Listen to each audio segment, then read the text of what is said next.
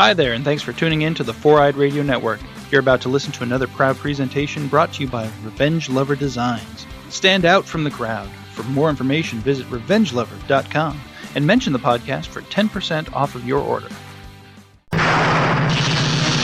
Walloping Web Snappers. My spider sense is tingling.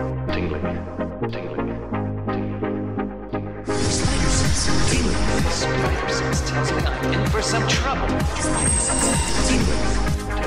Something's turning my spider sense off. Spider sense is tingling. I feel my spider sense. My spider sense is tingling. Anybody else's spider sense tingling? Welcome to Walloping Web Snappers, a Spider Man podcast where we dive into every Spider Man cartoon ever made. I'm Doug, And I'm Derek. And is your spider sense tingling? Yes, and it's about time. To listen to this show, find us on foureyedradio.com and wherever you get your podcasts. This podcast is brought to you by Revenge Lover Designs, illustration and design that fit your personality. For samples and inquiries, visit revengelover.com. And hey, we have a bit of Word Snappers news. It's been a while. Yeah, it has been a while. It has been a while. How I don't know how you did this. I forgot about this.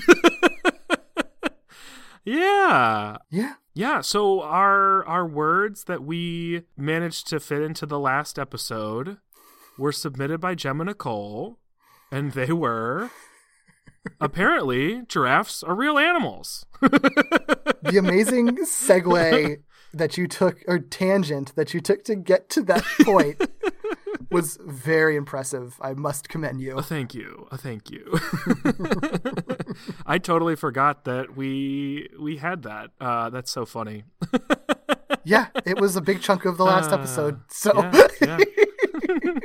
beautiful, beautiful. Well, thank you, Gemma. Um, if you are interested in playing Walloping Word Snappers with us, there's two ways to play. One is just to guess whether or not our nonsense is organic or something somebody submitted, or to submit the nonsense yourself over on Patreon at patreon.com slash walloping web snappers. Yes, yes. Excited to get more weird things. Like apparently giraffes are real animals. I didn't know that. I th- thought they were fake, but that's cool. No one's convinced Someone me. prove it. yeah, yeah, yeah. So today, no giraffes in these two episodes because they're not real. Right, right. Or this this one episode we're talking about as part of a two episode two parter that is very much a two parter. yeah. I don't even know how we're really going to talk about this first one because so much of it is like reliant on what happens in part two next week. But we'll get to that when we get to that, I guess. We got this. I hope so. This, these episodes are uh, wild. Um, Uh huh.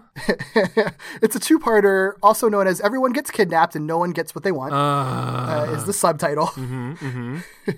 and if you thought you were kidnapped and you're done being kidnapped, then you get kidnapped again. Yeah. That's this two-parter in a Uh-huh, nutshell, uh-huh. basically. That's how it all works.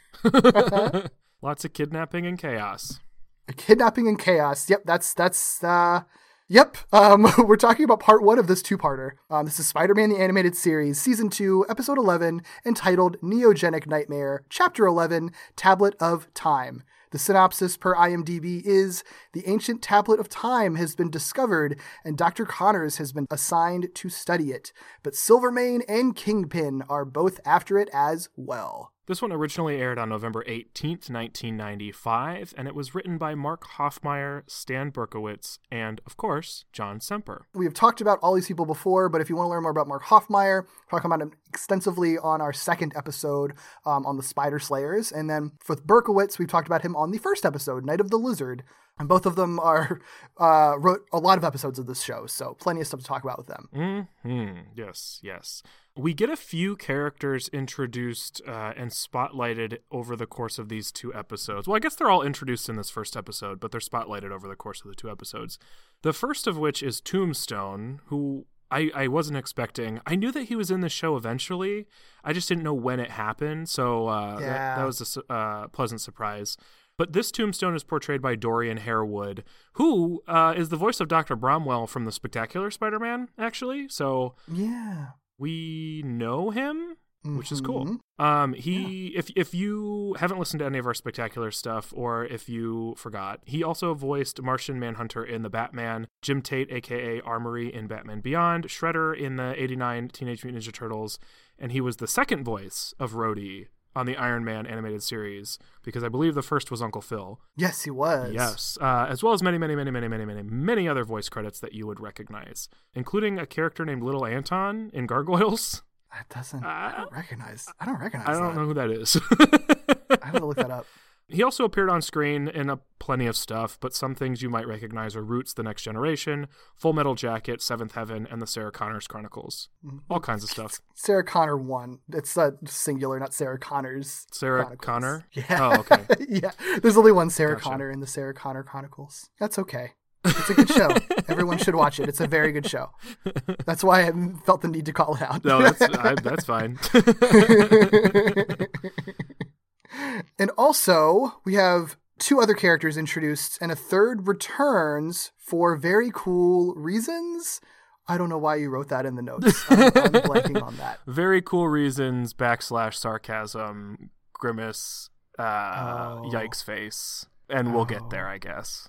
Okay. There's a theme between these two characters that are introduced. They didn't need to exist prior to these episodes, I guess. But Oh. uh, Uh, mm, uh, I see what you mean. Yeah, we'll get there. I, I yeah yeah uh yeah yeah. Mm-hmm, so the first character that should have appeared like six episodes ago is uh, Elisa Silver slash Elisa Silvermane, portrayed by Leigh-Allyn Baker as Lee Baker Bailey is how she's credited. This was Baker's second voice role after one episode on the Incredible Hulk animated series, so she was still really new to voice acting Mm-hmm. at this point, which is interesting. However, she's since provided voice talent on a number of video games, including God of War 2, Mass Effect, Gears of War 2, Halo Wars, and many others. Um, she also acts on screen, appearing in shows like Charmed and Will and Grace for recurring guest roles. And she portrayed Amy Duncan, the mother of Charlie, in the Disney series Good Luck Charlie for nearly 100 episodes. So she's doing pretty well for herself. Yeah, I think uh, Good Luck Charlie probably opened up a bunch of stuff for her too, because I think she does voice roles on maybe like Jake and the Neverland Pirates and other Disney stuff. Once you're with Disney, you're like good. Sure, sure. We saw that with uh, Marvel Rising. I feel like that was a, a big thing where it was like, you're with Disney now, you're in a bunch of Marvel stuff. hmm We also get Vanessa Fisk, uh, the wife of one Wilson Fisk, and she is portrayed by Caroline Goodall. I guess it's I guess it's worth noting that she's credited as Caroline Goodall, but I think it's just a typo, which is unfortunate. Jeez. But her name is Goodall. Okay. yeah, it's like a one letter difference. Uh, yeah. So she is in plenty of big stuff that you would recognize. She is uh, Moira, Robin Williams' wife in the movie Hook, and Emily, Liam Neeson's wife in the movie Schindler's List. She also portrays Helen, Anne Hathaway's mom, in the Princess Diaries. And this is actually her only voice credit to date. Huh. That's interesting. Yeah. She is really good in this like voice acting role. So, Mhm. huh. Is she is she British in real life? Do you know? I I mean, based on those role based on those roles, it sounds like she is.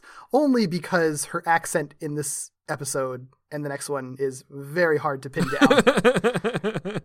is it not just like rich lady accent? I mean, but it seems like she's trying to do like a transatlantic, like rich lady thing, but there are British sounding phrases that come out of her mouth a lot. She is. She's from London. Yeah, no, you got it. Okay, so she was just kind of trying and failing to do an American accent. Then is all it is. Well, then good That's thing she was playing a rich lady because it works in that Yeah. case. it's yeah, it still worked for the character. It's just funny sometimes. Yeah, but uh, but yeah, I, I liked her too. I thought she was she was good. That's a character I wish I wish we would see a lot more of. Or you know, would have earlier in the season in Mhm. this show that was actually planting stuff from the beginning of the season. Mhm. But for some reason, only did it for certain characters. Okay, we'll get into it. Yeah, these are episodes that feel a little bit out of time given where the series is at at the moment. They feel a bit more season one than season two, and Uh-huh. uh, I suppose we should get into why, huh? Yeah. I don't mean to sound so dejected with that, but Yeah, I mean, I I, guess we could talk about them. They happened. I don't I don't hate I don't hate I don't hate this two parter like at all. In fact, there's, there's stuff to like love about it, but I just there's not a lot of like substance to be pulled from it. I think so. Yeah. Well, let's uh let's see what we can do. Yeah, yeah. All right. Well, I'm I'm proud of this show for not having a recap here because one thing that I've the reason I've been so interested in the recaps is like watching a newly serialized show figure out how to use recaps. You didn't need one. Mhm. You're starting a new story. Good job. Yep. And I don't know, I guess they could have they could have done stuff about neogenics, but we just saw stuff about neogenics. So it's fine. It's fine. No recap. We're good. Yeah. Thanks, show. They exposit enough like of the background stuff anyway. Yeah. it, like they're pretty good about that at, at this point. Yeah. Well, the episode proper opens with.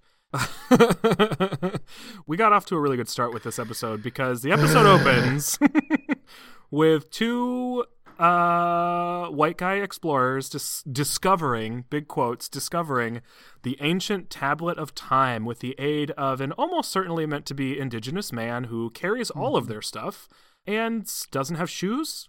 Cool look.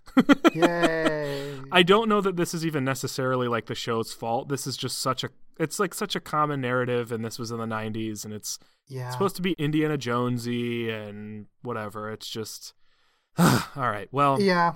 cool. Yeah. It's frustrating because it's not like none of it's like necessary anyway. You I know? know. like it wasn't even. It was just like they could have just opened with like this thing, this relic was discovered. Like you didn't need this opening because I mean it's already like you have to do some mental gymnastics for any any of these stories that's just like a cool ancient relic, which are is cool. Like I like stories about ancient relics, but they're always going to be like a teensy bit problematic because it's always going to be like what culture did you just like steal this ancient relic from that might actually belong to people that like live where that ancient relic was Ugh. like I, yeah, eh.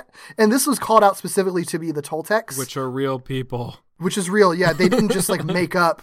They didn't just like make. They. I thought uh, when I first watched it, I, I honestly didn't even like really catch it because they only Yeah. kind of casually throw it out a couple of times. Um, they don't just make it like vaguely like ancient civilizations, which I don't know if that's better or worse that they're calling it out as real, like Yeah. instead of just making it vague. Like at least that they did like the barest amount of research by saying like Toltecs, they're like this Mesoamerican culture. I think they're like pre-Aztec. Well, Um, I, I, I, there's a cynical part of me that says it was like a safe choice because I don't think we really know that much about the Toltecs. I think like a lot Yeah. of their history is chalked up to mythology, so they kind of can say whatever they want. it's it's true. Then there's a lot of like just uh, I mean this isn't a lot of stuff that I knew already. I just I just did like a little like cursory like Wikipedia read Sure. on it. Um, but like I, I think that they're sort of used as the basis of like some new agey stuff. Like you know Carlos uh, Castaneda, like he's an he's an author Hmm. that does a lot of like new agey stuff, and he uses like claims to use like Toltec.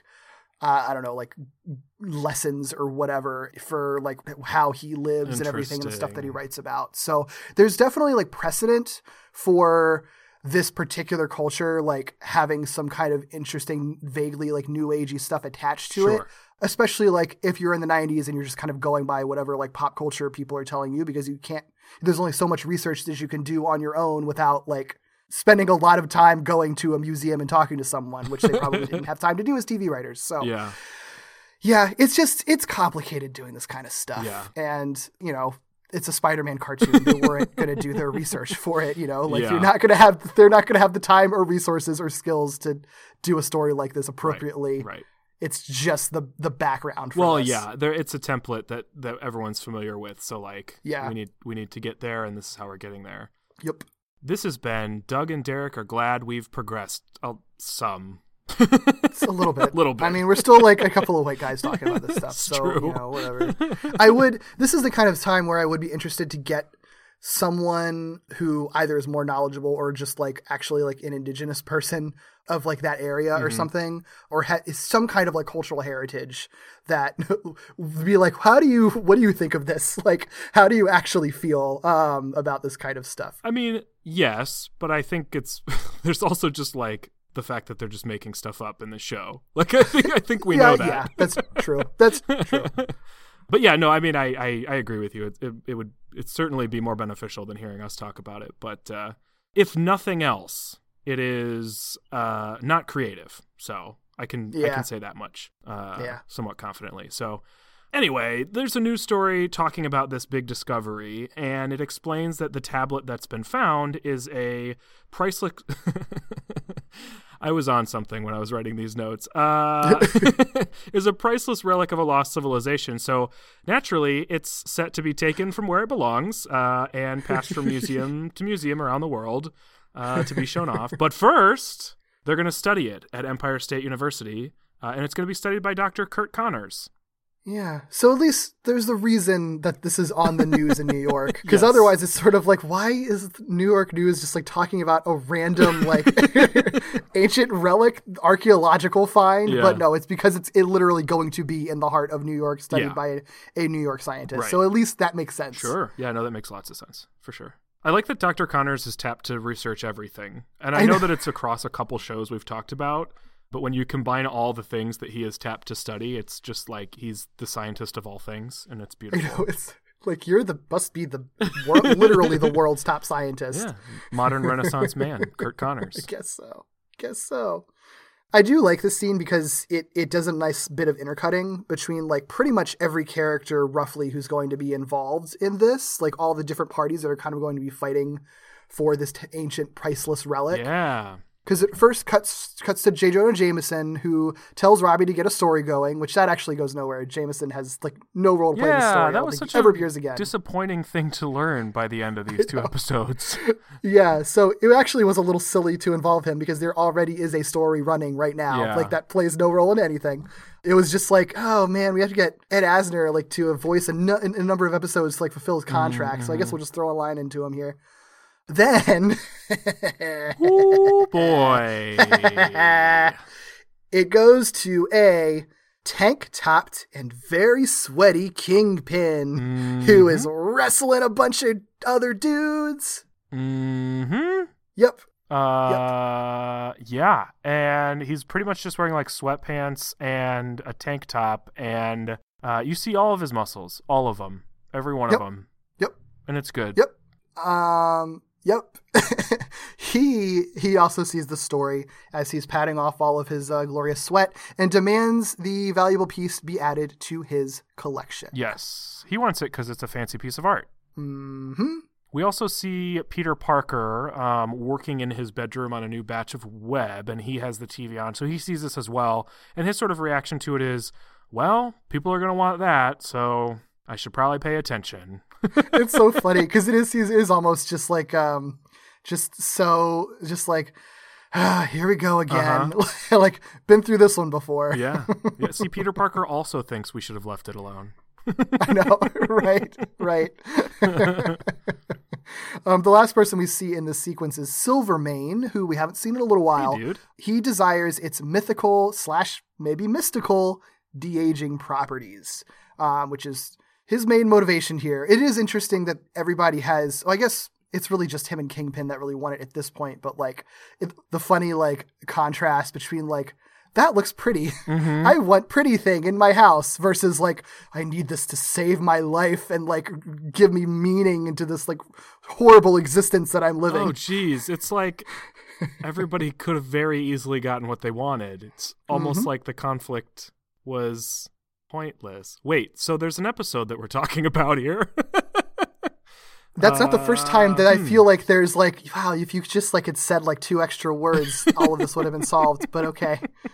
We'll just keep kidnapping people. It's it's fun though. These types of stories I think are fun where you have multiple perspectives around a specific event and they're all being motivated by the same event but for like different reasons.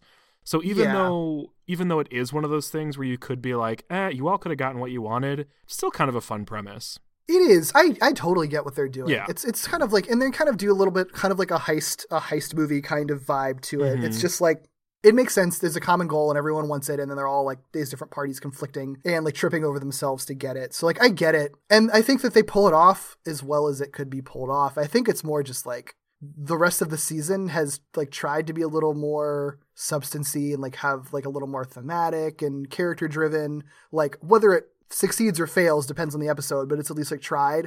And these episodes, it's just like, eh, I mean, they all just went cool stone thing. Yeah, I well, I, I think they could have pulled it off better, but I guess we can we can get Yeah. to that.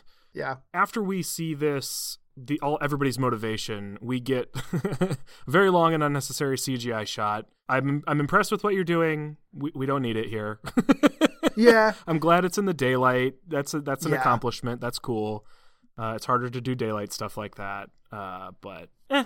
I don't think it's that. I think it's I for me it was on the same level as the the like pan across the city that they did in the Duel of the Hunters that just like went on too long. Like it's just like I don't know. It's a cooler. It, was unnecessary, like wholly unnecessary. But yeah. But um, I do. It does help with the tension a little bit because it cuts back and forth a bit um, between Oh. that and like um, and the actual dock. So it's almost like you do get a good sense that it's like, oh no, this is them approaching to get this tablet, and it's coming, and it's coming, and there it is. Mm, yeah, see, I didn't, I didn't like the the fact that it went back and forth. Oh really? Yeah, I, I, I get why they did it because it was, I think, technically two separate approaches. But uh, I don't know. Like once it was over, I was like, okay, that was neat. And then they went back to it and I was like, no, why are you going back to it? Fast travel once. Yeah, like too much, too much of a well, not too much of a good thing, too too much of a mediocre thing. But but they do some cool stuff. I mean, they render the Statue of Liberty. Uh, they render they render water. Um, lots of things they haven't done before. So I appreciate what they're doing. Um, and you know, we know this show needs to fill time sometimes. So I guess I guess if you're going to like push yourself, that's that's a good thing to fill time with, I suppose. But yeah. e- e- hard to ignore that shot. Uh, we get some other Uh-huh. ones that actually we get one later on. I don't know if it's this episode or the next. I think it might be the next one that you could actually pretty easily miss. So that's that's kind of cool. Yeah. So they get to the dock after the CGI shot. It's basically to get them to the dock um, where the tablet is being delivered and unloaded. And we see Hammerhead leading a group of goons in an attempt to steal the tablet, and he's stealing it for Silvermane.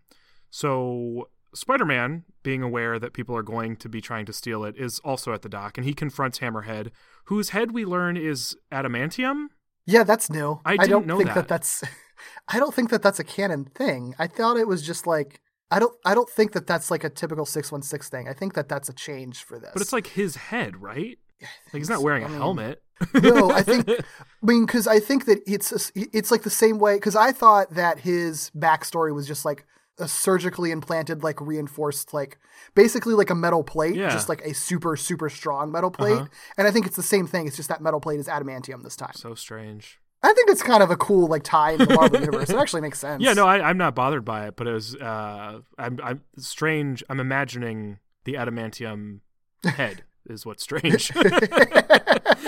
especially literally shaped like the Yeah. way that he's his head is shaped. Yeah. How does hair grow out of it? I don't know. How does any of that oh work? Oh gosh, maybe he just draws it on with a marker because it's kind of shiny. It yeah, it's shiny and like so- looks solid. Like so actually that head yeah, that might not be hair. Uh, Okay. You know what else is weird about him? Everything. And this is not the first time it's been brought up. Well, yeah, not the first time it's been brought up, but his eyes doing the full on Agent Ford thing where they're closed 90% of the time, Yeah. but then sometimes they'll open. uh huh. And not for any reason, not like he's extra surprised. It's just like he's talking and they open and then they close again. Well, Why? Why? And in his case, it makes him look confused and sad a lot, which wasn't the case with Agent Ford. Agent Ford just looked like angry and disgruntled. For whatever Mm-hmm. reason, with Hammerhead, it makes him look like sad and ashamed all the time. yeah. Weird yeah. look. Yeah. but uh, yeah, w- welcome back, Hammerhead. I guess. I don't know. Oh. I don't care about Hammerhead like either. whatsoever. Not even. And he's such like he's kind of a big part of this episode. He and is. it's just like, okay, I mean, fine. Yeah. Well, I mean, I guess I enjoy him in these two episodes more than I ever have before because he's at least like, I guess, doing interesting things, even if he's not an interesting guy. Yeah. I, I, if you call, I mean, I guess so. I mean, he's doing stuff. He is doing stuff. That's for sure. like getting his head stuck in things multiple times. Uh huh. Which I believe happens here. Uh, I think he gets his head stuck in the side of a boat. Yeah, I think so. Yeah. I think you're right. Yeah. Yep. Of course he does. Of course he does. He does also manage to throw Spider Man into a fish grinder. That's terrifying. Yeah, yeah, very gross. Uh, very Saw movie like. Uh, in fact, a very similar thing happens. So, ew. Oh, cool. But Spider Man manages to escape uh, and uses one of the blades from the fish grinder to prevent Hammerhead's helicopter from taking the tablet. He basically just like frisbees it at the cord that's carrying the tablet. Cool. And then Yeah. Spider Man catches the tablet, and the police decide that he's the one stealing it. Because I guess they haven't been watching this whole thing. Apparently not. I mean, part of the course, I guess. It's a spider. It's a Yes. Spider-Man thing. Yes. So you know. also, if they didn't do that, we wouldn't get the joke of the century uh, in about three yeah. seconds. oh Jesus Christ. the before that happens, the explorers who were apparently nearby, they do come. I like that they like are like defending Spider-Man. They're like, Yeah. no, he's he's trying to save it. That's cool. I'm like, okay, he's got some people on his side. That's nice. That's nice. Yeah.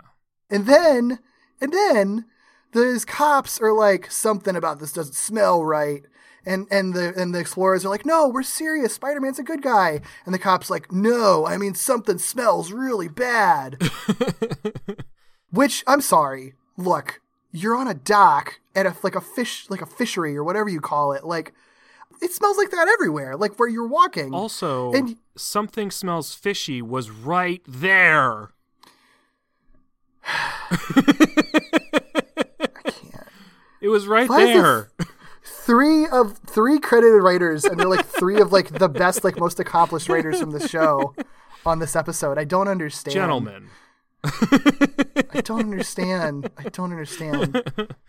It is funny that this episode almost starts off like making you believe that it could be sort of like more comedy leaning because it's not like the only ridiculous thing that happens. The fact that Hammerhead Sure. gets his like head stuck in things, the fact that they're sort of setting up this many different perspectives, kind of going after the same thing, almost like rat race type thing, like really lends Yeah. itself to it being sort of a comedy of errors and being just sort of bonkers. It's not really where it goes, but it's it, No. you know, starting the episode, I was like, oh, this is bound to be a very bizarre episode. I, I would want. I would rather it be like that. I think it would be cool. and Hoffmeier, Mark Hoffmeier, was one of their comedy guys that they had. Like Mm. he was the one that I remember they said in the interviews back when we were originally talking about him that like he was he he has like an improv background and like everyone thought that he kind of nailed Spider-Man's sense of humor. So like I think in the writers room he would often like probably like tighten the screws on some of the jokes and stuff. So it sort of makes sense for like this beginning portion of the episode to be a little sillier and a little more jokey. I do think it shows throughout the two episodes, though. Like, I think they do tend to be lighter, um, and they have more humor in them. They're not funny episodes, like they're not comedy episodes, Mm-hmm. but I do think they're much lighter than the past couple things we've covered. That's a they're much later than most of the season, really. Yes. So that actually that makes a lot of sense. Yeah. I guess if you think of it as it as like the arc of the season, this is almost like your sort of like reprieve a bit Mm-hmm. before before the finale because you've had so much like body horror and dark stuff that even though there's like a, a relatively like kind of horrifying thing that happens in the next one, like for the most part, these are just so silly and bizarre and all over the place that this is sort of like your weirdly your breather, even though they're so dense and chaotic. Like Yeah. it's it's more of your breather, I think, before before going into the finale. it's a little bit more popcorn than the last Yeah. last few things, so Definitely makes sense. Yeah, I, this did give me flashbacks to uh, Spectacular Spider-Man and him like smelling like garbage and being like, "Oh man, I reek." I forgot about that. yeah, yeah, it does sort of uh, smack of that same sort of thing. Yeah, Gets a lot of stuff on his suits in these two episodes. He does. Oh, that's so true. Yeah, actually, I don't know if we mentioned the reason they were talking about him smelling is because Spider-Man was covered in fish stuff and in the fish garbage. Yeah. In case you didn't watch these episodes and are wondering why, that's The which fish just makes the grinder. fish grinder. so, yeah, he gets a lot of nasty gunk on him. These 2 That is Mm-hmm. that is uh, huh. Yeah, Okay. Hmm. All that was missing was like a cream pie being thrown in his face. true, true. Mm-hmm. Mm-hmm. So they wanted to go full comedy, like Marx Brothers comedy. slapstick. Smash. I want the slapstick episode, like series of Spider-Man. People would hate it. I mean, this really kind of is on the edge of that, Yeah. to be honest. That's true. Yeah, it really is. It definitely, like I said, it, it kind of thought or it made me think we were going there. So Yeah, yeah. So back at Silvermane's uh, Hammerhead, uh, who who's working for Silvermane, he kind of goes and attempts to apologize for his failure to acquire the tablet, but Silvermane takes him off the job. So Silvermane explains to a young female that's like behind him, sort of in the shadows, but not so much that you can't like see what clothes she's obviously wearing. Yeah. She doesn't say anything to, I guess, keep what should be a mystery. Um, but he's he's kind of talking to her and explains that he's been researching the Toltecs mythal, uh, mythical de aging traditions, and that's when we get a flashback to the Toltecs, which is probably problematic. But- um, I'm sure in some way well animated. like, it is well animated. Cool. It's like weird to see these people like climbing on all fours up Yeah. the stairs of a pyramid like that. I mean, I don't know. Maybe that's a like a real tradition that some cultures had, but Yeah, it I have- initially kind of rubs me the wrong way. Like I feel like that's more of like, look at these like primal savages. Yeah, well, I I uh, I wish I had more knowledge of how we are supposed to feel about like Fountain of Youth stories because so many of them do seem to be centered around either South or Central American areas. And I don't know if mm-hmm. that's because they're actually born out of those cultures and that's something that actually sort of is built into cultures and belief sets and religions and stuff like that, or if that's just something that like white European explorers decided was a result of this like quote Sure. untouched sort of unexplored all of this in big quotes area you know what i mean so i don't know because like if it is just part of these traditions then like okay cool like it's cool Yeah. that we get to see something that that is featured like that i just don't really have faith that that's what happened Yeah. so we see this whole like tradition they they tell us the whole thing and they like animate it and show us and stuff but i just uh i don't know what to believe i'm not inclined to believe that there was research done on this I wish that yeah, I wish I'd like done a like just like a little more research on that because I didn't even really think about that. Yeah, the Fountain of Youth stuff is so like so common, Yeah. commonly associated um, with that type of story. So I, I kind of wish I looked into that further. I would be really interested if if anybody's listening and like is knowledgeable on that kind of stuff. oh gosh please like, let us know i would love I would really be fascinated, yeah, because that's the kind of stuff where it's sort of like maybe we're being unnecessarily hard on it, and, and that's totally fair, and we're just being like the worst kind of woke person who's just like, I guess we should just be outraged, but Well, I think I think we are we are cautious, and I think that there. So I think there's two things happening, right? There's caution over whether this is a story that is actually problematic and offensive, and I think the other thing is the story is like kind of lazy. And I think one of the things that we can, I can feel confident saying that like the setup and the sort of like explorer finds relic thing, like that, regardless of whether it's like rooted in something genuine or not, it is kind of lazy. There's nothing really that creative about it. Yeah. It fits, it works. It, it's a mechanic that that does what it's supposed to do. So that part, I still feel like I can say confidently, like, eh, don't love it. Like you probably could have found a cooler way, like to do this. I don't know. Mm-hmm. Yeah. Maybe I. I don't. Maybe but that and that that still go it still goes back to like my question of like would it be better to just start it have it start out we have this ancient relic and that and don't even go into any cultural stuff just to avoid that or does that make it worse because you're just like completely erasing that the culture exists and i think that that depends on like is this something really pulled from a, an actual mythology Mm-hmm. of the actual culture that existed or did you just kind of like ascribe that to that culture because it's easy to do that you know yeah, I guess it hinges on knowing the answer to the second question. yeah, yeah. I don't know. Either way, I will say the Tablet of Time is cool. It looks cool, and I think it's kind of a cool concept with the way they handle it, even like in spite of all the weird stuff that surrounds it. Not saying that the way that it is handled in these episodes is perfect or anything, but I think like the general idea and like aesthetic of it, I'm I'm I'm into. I'm all right with it. All right with it. Okay. It's a little, uh, dare I say, uh, it, it never said gay rights. It has a male sign plus female sign on it.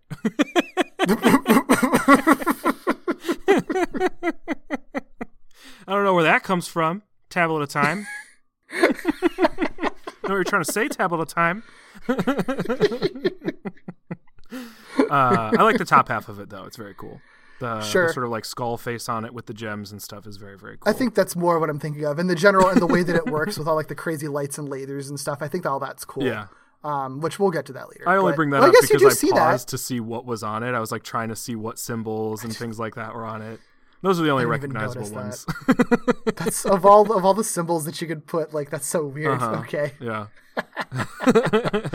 sure. Okay. We do we do see like the tablet of time in action in in this sort of like flashback. I guess you can't call it a flashback really. It's more like what Silvermane is like imagining happened because no one's actually remembering this. Yeah. But this this sort of vision of like what what might have happened, you kind of get to see it in action or like they bring in light from the sky to like kind of reflect on the tablet. And it reflects on other stuff and basically it causes like a bunch of lasers to bounce off different walls and then reflects back into it and then and then that reflects on the person standing in front of it. And they get their youth back basically. Turn from an old person into like a comfortably like probably 20 something person basically Yeah, hard to say with these character designs. Could be 40, could be 20, I don't know. they turn back to the eternal 35 year old that they are yes.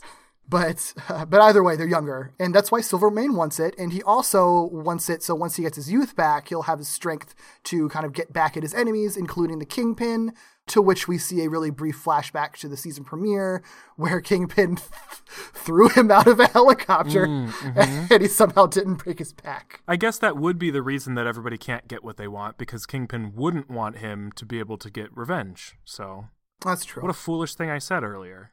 Well, but Kingpin wouldn't would never know what the tablet of time is for, though. You know, like Yeah. he only learns because Hammerhead tells him, and then for some reason believes him. That's true. But like, there's no reason for him to actually think that it's a thing that would work. Mm-hmm. So like, you know, he I I feel like he might have he might have not struck a deal with Silvermane and like sold it to him just just out of spite for Silvermane because he was being an asshole. But I think it's entirely possible that if Silvermane offered him enough money and stuff, Kingpin might have handed it over at some point. Yeah. We'll never know. We'll never know. So at Kingpin's place, like his actual place where he's eating dinner and stuff, not his like penthouse lair, Fisk's wife, Vanessa, expresses discontent at their relationship. She claims that he doesn't have time for her because he's just criming all the time, which is true. Um, and we see that in action because as he is retorting in the most like expected way that this business paid for our life, he's interrupted by a business call. and he takes funny. it. It's a good joke. yeah, yeah. No, I like it. It's uh it's kind of perfect. Kingpin funnier in this episode than I would have expected. Not cuz he's telling jokes, but just like the things he's doing are funny.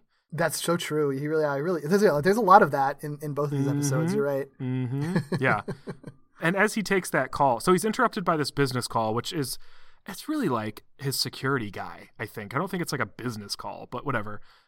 Giving him a heads up that somebody broke into the property and that somebody is Hammerhead who smashes through the dining room door in that exact moment to make himself known and to speak with Kingpin. Yes. So I will say with the Vanessa stuff, first of all, I think it's funny that, of course, they have that giant rich person, like long dinner table that every rich person on every movie and show has to show that they have distance between them and they're not actually close, even though they have everything that they need. even like Harry Osborn's parents had it in Spectacular Yeah, Spider-Man. yeah. So it's, yeah, it's like part of the course. But th- Vanessa, she's one of two characters in this that definitely it's weird that like sh- this is the first time she's mentioned and appears but this being her first appearance at least in this episode bothers me less than the other appearance if only because i think it almost proves her point that we've only seen kingpin's business side this whole time and he's never mentioned her mm-hmm. and then it's sort of like yeah you had a wife this whole time and you've never even like brought her up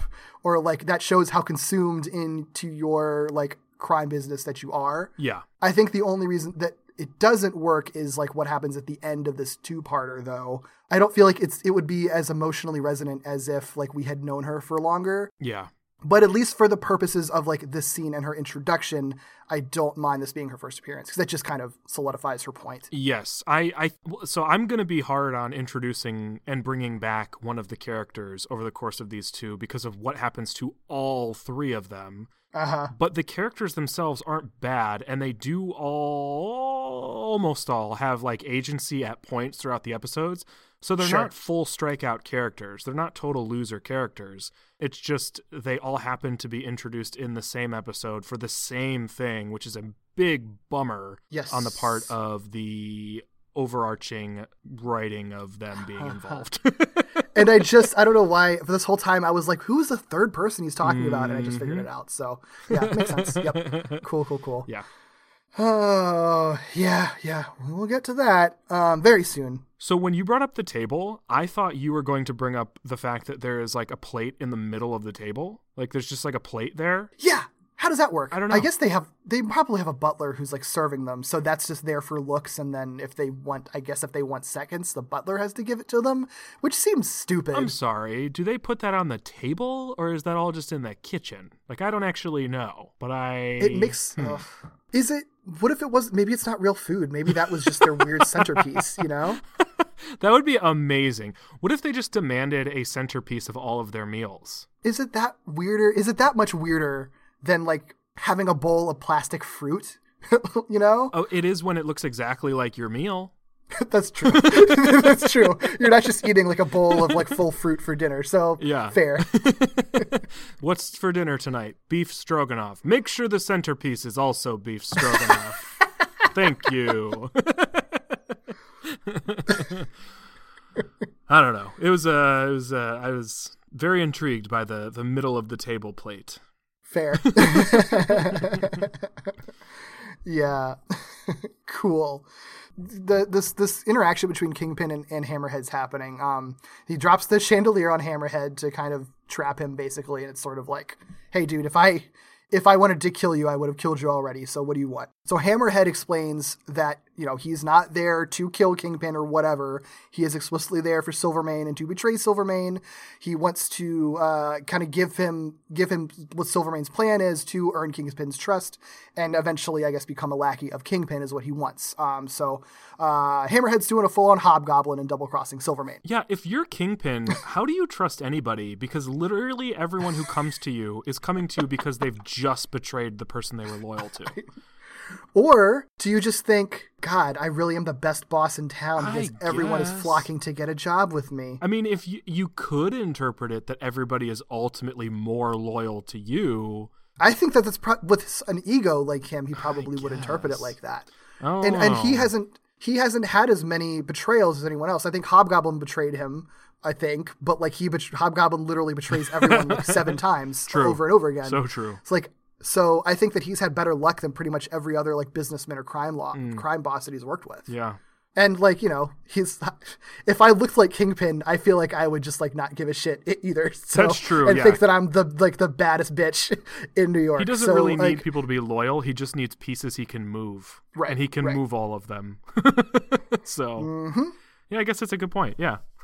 Yeah. Who cares if they're loyal or not? I, I I mentioned this earlier. I do think it's weird.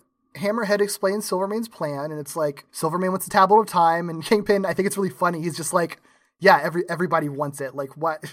That's not news, so who cares? Yeah. Um. Then then uh, Hammerhead's like, but he wants it because he thinks it's magic, and Kingpin's like. Hmm, very interesting. and it's just like completely swayed, and like now it's the thing that he wants more than anything. Yeah. I mean, I think that you could easily argue that like Kingpin doesn't like Silvermane and anything that he finds to be extra important to Silvermane, he wants to take away from him. But like we don't get that spelled out explicitly, so I think it's funny to just to be like he just believes that magic de-aging things exist and is like, now I want it. I mean, I guess if somebody thinks it's true, I also think it's true.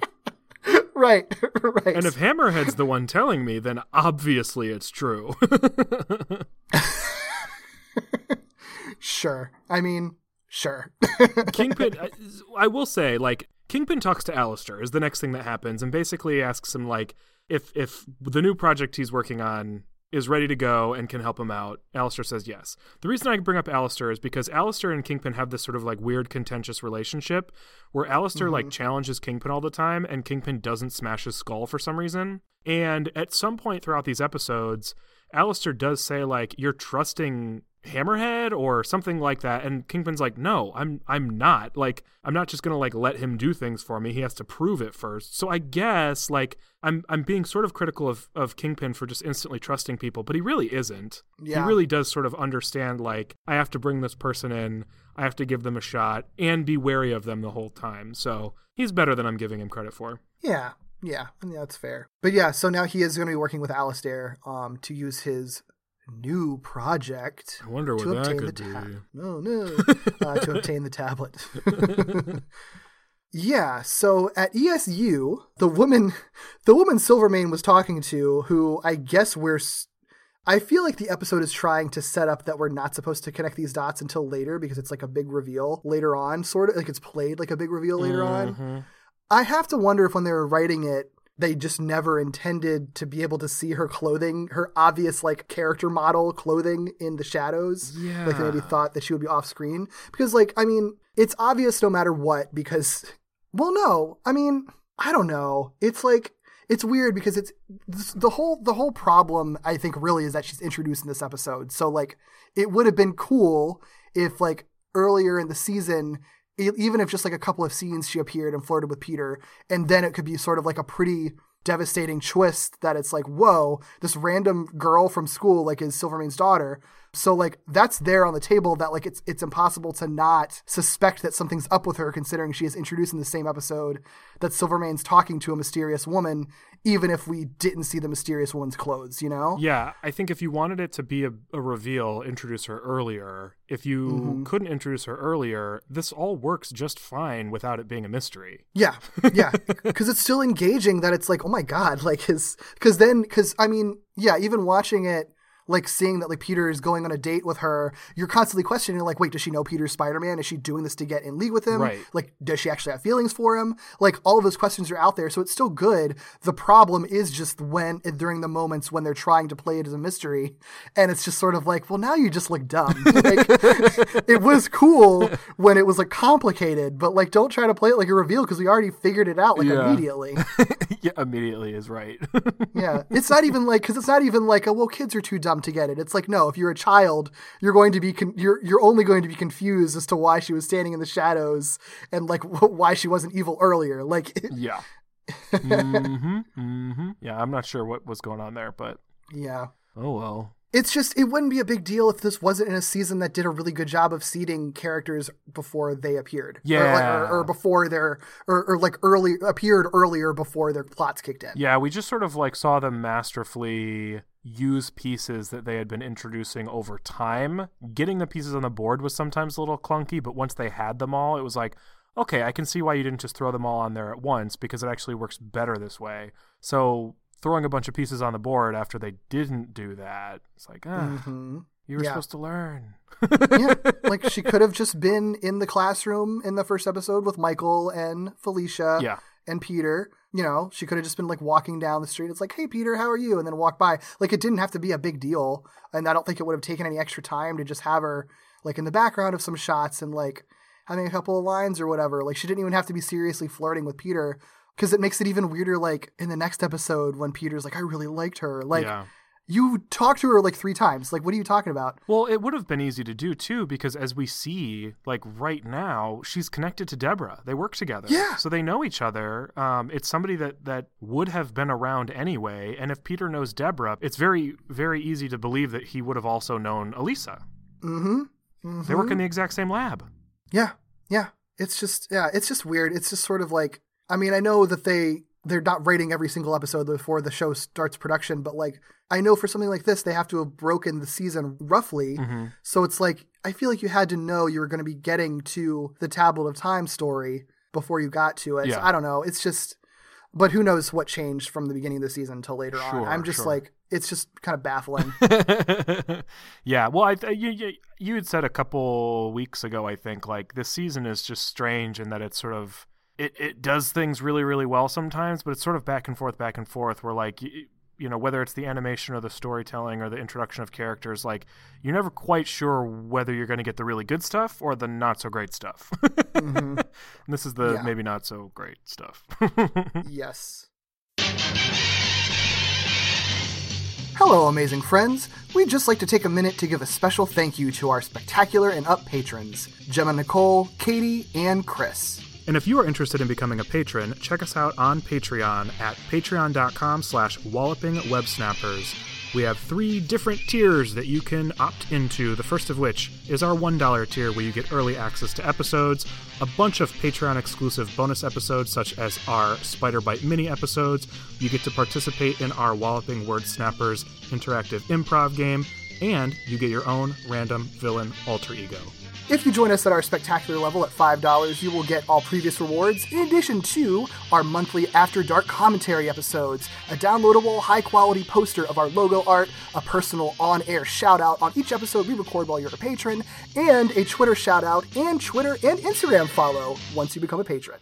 And if you really love what we're doing and you want to be a part of it, you can join our amazing tier at $30, where if you stick around at that amazing tier, you could guest on the episode. That's right. You could be on an episode of Walloping Web Snappers to talk about anything that you would like that is in the Spider Man canon or mythos. So at the end of the day, it's you guys who lets us keep doing what we're doing. So thank you for that. No matter what level you're able to contribute, or if you're just an avid listener who's stopping by, trust us, your friendly neighborhood podcast hosts, thank you. Thanks. Yeah, so she's Elisa Silver, and she is having a conversation with Deborah, like we said. Um, Deborah's ending a lab shift, and Elisa's taking over. And Deborah warns Elisa not to disturb Dr. Connors. And Deborah leaves in Flash's convertible. Yo, we said they were gonna kiss, and I think they are. I like how subtle that is because it's they're not they're not making a big deal. Like they're not having a whole like, "Hey, Flash, you want to go out?" It's just sort of Uh-huh. like, "Oh yeah, I guess they're uh, hmm, guess they're going out together. That's nice." It's maybe one of the most brilliant things the show's done. Yeah, because they're not a pairing in the comics, as far as I know. Um, if they even like met in the comics at any point, so it's like it's like, actually really cool because they work really well together. Like Yeah. like we were saying before, like their characters actually jibe together really well. They play off of each other really well, and it felt like a rom com Yeah. when they had their little bickering scenes. Yeah, it's so. perfect. Like they met each other, they hated each other, and then realized they're very similar Uh-huh. in a number of Uh-huh. ways. Yeah. It's great. I like it. I like it. So as uh, as Deborah and Flash drive off to what I presume is probably their third date, uh, at, at least, uh, maybe further than that. Yeah.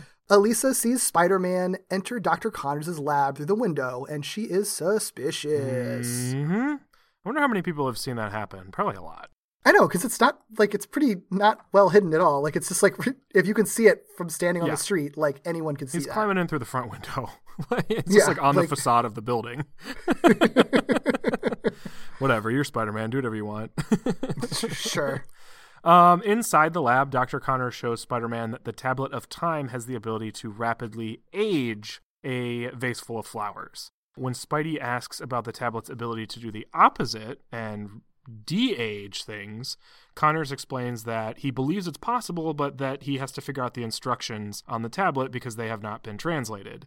I think they said that this was like a long lost relic, and so this, it's it's it's believable that this is just like covered in language they don't understand. Yeah. And he says he says basically like if we can figure out what the Toltecs knew, that could be something that would help you and me and our genetic mutation problems because he's kind of figuring out that there's a bit more science involved than mysticism. hmm There's some sort of element or metal or something in the tablet that reacts in certain ways to different types of light.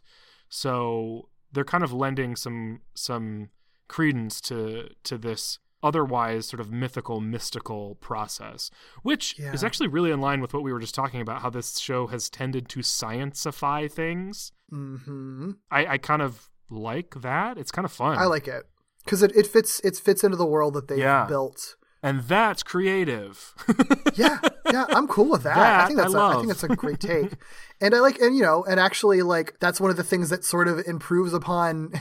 Like kind of co-opting an ancient culture, Yeah. Because they're basically being like, no, these guys were smart as shit. Yeah. Like maybe even better than we were at science stuff. Yeah. So, yeah which is actually like real life true sometimes uh huh, uh huh. yeah so i dig that i dig that a lot I'm glad like they didn't just be like aliens probably made it. Like That's no, they're true. just like true. That's better than you know? what we saw in Spider Woman. Yup. when we watched Spider Woman, it was just ancient aliens. yep, yep. All right, okay, you're winning me over. I mean, I'm not trying to. That's, that's. Not you, the writers. okay. I'm sure they thought of all of these things. God, yeah. When when people do podcasts about our show yes. in 30 years, in 25 to 30 years, Yeah. better make sure we have our bases covered. yeah, after 20, 25 years of social, you know, progress, what will they be talking about? So forward thinking. Uh huh. Um, as Spider-Man's receiving his uh, daily uh, daily neogenic treatment, his spider sense activates, and a large robot crashes through the wall of the lab. Is this where he says, another robot? I hate robots? I think so. Because think I, so. love that. yeah. love it. And it's even funnier coming from one of the guys, like in an episode that was in part written by one of the guys who wrote the Spider Slayers episodes. There's something about that that just makes it like poetry. Yeah, because no one even really like yeah, because no one really wanted to do those episodes anyway in the first place. I think so. Like, I that's that's great. Yeah. Oh, it's wonderful. Another robot. Um, is this? It's either this or the next scene, but I think he's uh yeah when he's saying like not another robot, he says why aren't women this attracted to me? It's this one. It's when it's when he first meets the robot. I'm certain of it. Which is like extra annoying in an episode where he like right after this he gets a date with like Yeah. a random woman. So it's like, dude, every person you ever meet is attracted to you. What are you talking yeah, about? Yeah, if we count, if we take a moment to count, we have Felicia, we have Mary Jane, we have Elisa, we have Rogue and Jubilee, we have like that's already more than there are Spider Slayers. It only took one hand. and that's certainly not covering all of them. Uh huh. Uh huh. Rogue and Jubilee, you can both do so much better. Um, seriously. I mean, they were attracted to Spider Man, not Peter, oh, to be fair. fair point. Very fair There's a point. stark difference between yes. those two. Yes, big difference. Oh god, we're so down on this Peter Parker sometimes. He's been great this season for the he most has part. been really great. He has been great this season. It's yeah, mostly because he hasn't been like desperately clinging to every woman he meets. That's the thing that sucks most about this Peter Parker, and he hasn't been doing it lately. So Yeah. You know, know. Progress, progress, progress. It's progress. It's fine. I will take it. You know what? I will give him credit for like not being a dick about the Mary Jane Harry thing to them either. Yeah. So, Yeah. which gets referenced a little bit later. So, like, he is evolving. Mm-hmm. I appreciate that. so yeah, he's fighting the robot. Um, the uh, the robot uh, he oh oh this is this is cool. He, he he attempts to like jump on it and like slides right off of it. He realizes that whatever like polymer or something the robot is covered in, like it won't let him stick to it. Yeah. So that's going to be an issue. Uh, the robot tosses Spider Man and grabs the tablet. And when Dr. Connors attempts to stop the robot, he is also tossed aside and begins to mutate into the lizard. Uh? Yeah, Yeah, his like hand starts sort of like reptilifying. yeah, yeah, yeah. I like it. I like it. Me too. I didn't realize we were. I knew we got more lizard at some point. Wasn't expecting it, so it was a nice surprise. Uh, Yeah, or wasn't yeah. expecting it so soon. I guess I should say. Clearly, I was expecting it, but. um, so Spider-Man manages to grab the tablet. Also, gonna say like, there's so many points over this episode and the next where we're gonna say so and so grabbed the tablet. It happens a lot. It happens a lot. Yeah. Um, but Spider Man manages to grab it this time, and he swings away from the lab with the robot following closely behind. He like sees that Dr. Connors is beginning to transform. It seems like he's leaving because he either recognizes that it could get a whole lot worse, or the fact that Dr. Connors is kind of like kind of out of commission because he's transforming. Either way, he's like, I got to get out of here. And they end up on a rooftop where it is revealed that the robot is another Spider Slayer piloted by Alistair Smythe. Yay. Just what everybody asked for. Oh yay!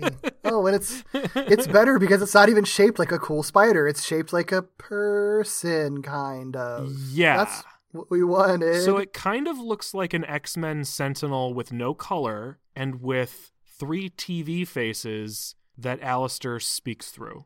So it's boring, basically, is what you're saying. It is not a very inspired design. What I okay, it it's tough because one of the problems with the Spider Slayer, like the original Spider Slayers, is that some of them were almost like over designed while also kind of being uninspired. This one is like uninspired, but it's not over designed. It's like a pretty simple and straightforward, which does allow Yeah. them to animate it in ways that that make plenty of sense. It can be a bit more fluid, I think, than just the sort of like we have 10 legs, what do we do with that? right. sort of thing. So I get why they would want to do this. Just like, you know, spruce it up. Spruce it up a little bit. Yeah, and I think that this one. I mean, I know that this is a design in the comics, but I feel like this is like closer to comic design for sure. It is, and I feel like this was like originally wasn't. I, I feel like this was the first Spider Slayer originally, and then they started doing the Spider robots later. Um, like when it was Spencer Smythe, his dad, doing it. I think so. They like went backwards for it, which makes sense because it's like a very basic '60s design. Yeah, yeah. It's definitely an older school, older school design for sure. I still want the one that's just like, and I think maybe this is technically not. A, no, I think it was a Spider Slayer. I feel like. Mm, whatever the robot was that has like Jameson's face on it, was that a Spider Slayer or was that just another Spider slaying robot What? in the comics? I don't know what you're talking about. A Spider Slayer with Jameson's face Yeah, like on it it? works like this, where it's like a monitor and somebody's controlling it remotely, but it was Jameson doing it. And so it's just like a robot with Jameson's face on it, like yelling after Spider Man, which might be the greatest enemy of all time Why does it sound so hilarious? because it is. It's phenomenal. Wow. Yeah, but this Okay. this is like definitely gives those types of vibes. I wish they did more with the face because there are points at which they do clever things with the face, Mhm. but plural because it's like maybe twice. yeah. And they they really could have done some cool stuff there if they wanted to. Uh, but Yeah. but didn't really go for it, but I don't know. I, I'm conflicted because I, I like it better than the spider designs, but I don't really like it. So, eh, Guess so. eh. At least it's not that big of a part of this episode. Yeah. The, either of these episodes, really. It's it's like there for a couple action sequences and then it's gone. Yeah. So it's not that much of a hindrance or anything. It just feels weirdly out of place for a show that's otherwise like reasonably even for like over designed 90s things it's at least like reasonably um like adapted and, and kind of changed Yeah. the designs of stuff to update them and it's weird that this one was really not updated at all and feels like it You know what's kind of strange about its design is I, I this would be a boring toy. This would be Yeah. a boring looking toy. So I don't That's know so if this was even true. designed. It doesn't look like it was designed to be a toy. I can't imagine it was sold as a toy, given how boring what it looks. ugly toy Yeah. But they, they treat it like a toy. Like they, they treat it the way that you would something you were trying to sell because they show it off and they debut it in a cool way. It, but not in a cool way. It's it's they just debut it, whatever. Mhm. But they do like a little Mega Slayer battle feature montage where like it shoots Spider Man in like three different ways. yeah And that feels like a toy commercial. But I that's so true I don't think it was a toy. I don't know. We'll have to check. I don't know. It probably. It, I mean, I feel like everything was a toy, but it was just a, probably a bad one. I don't know. Anything that shot anything was a toy that I wanted. So I don't know. Fair. Maybe I would have liked that toy. Another aspect to it that Alistair points out is that it is it is extremely versatile. He says of this mm. giant lumbering lumbering robot, like this tree trunk of a robot. Yeah, I was definitely super versatile, very agile. very agile. He says as he walks onto an unstable ledge that Spider Man leads him to, like clearly, like Alistair is supposed to be a smart guy, and he's just like, "Eh, "I'm gonna get you. I'm so versatile," and then it just collapses. Yeah. Which, which makes it e- what makes it even worse is Spider-Man's like, "Cool, I won," and swings away as this giant, like probably like thousand ton robot is falling into a street where there are clearly a bunch of people and cars on the street below it. Yeah, this is uh this is a Peter Parker who just like doesn't like doesn't think about what happens Anything? after he kicks things. And he also doesn't think of anything before he kicks things. So he's just like all about kicking in the moment.